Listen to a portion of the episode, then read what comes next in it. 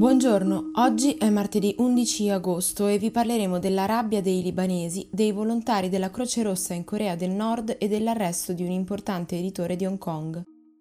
Questa è la nostra visione del mondo in 4 minuti. Il governo libanese ieri pomeriggio ha rassegnato le dimissioni in blocco. Già in mattinata la ministra della giustizia Marie-Claude Naim aveva fatto lo stesso e prima di lei anche Damiano Scattar, ministro per l'ambiente, e Manal Abdal Samad, ministra dell'informazione, avevano lasciato i rispettivi posti. Nel weekend le strade di Beirut si sono riempite di manifestanti che in diverse occasioni si sono scontrati con la polizia. In tutto ci sono stati più di 200 feriti e un agente è morto precipitando da un piano alto dell'hotel Grey nel centro della capitale dove erano in corso degli scontri. Alcuni hanno fatto irruzione al Ministero degli Esteri dove hanno dato fuoco a un'immagine del presidente Michel Aoun. Altri, in piazza, hanno impiccato cartonati raffiguranti Hassan Nasrallah, leader del movimento sciita Hezbollah e lo stesso Aoun. Nel frattempo proseguono le indagini della magistratura che tenta di accertare le responsabilità di un disastro che ha fatto per ora più di 200 morti, 6.000 feriti e 300.000 sfollati. Il procuratore, Gassan El Khoury, ha iniziato a interrogare alcuni ufficiali dei servizi di sicurezza del paese nel tentativo di capire perché 2.750 tonnellate di un materiale tanto pericoloso sono rimaste nel porto per sette anni.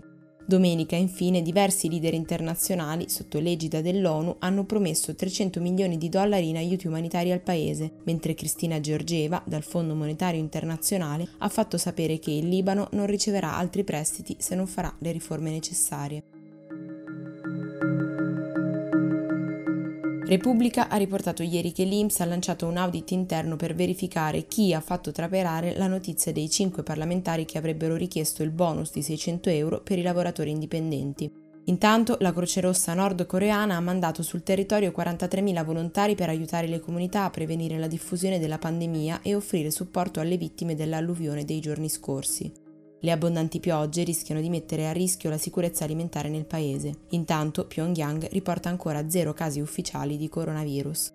Negli Stati Uniti infine la pandemia continua a diffondersi in maniera incontrollata. Domenica i casi nel paese hanno superato i 5 milioni, quasi un quarto del totale di tutto il mondo. Significa che uno statunitense su 65 ha contratto il virus, uno ogni 2000 e ne è morto.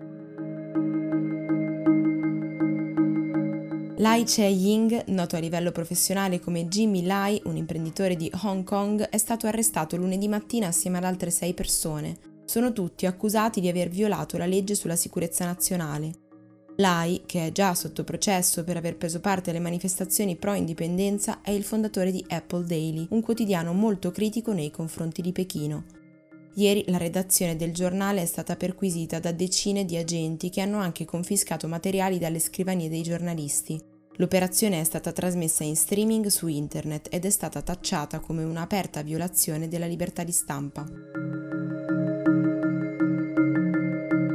Per oggi è tutto, da Antonella Serrecchi e Rosa Uriassi, a domani.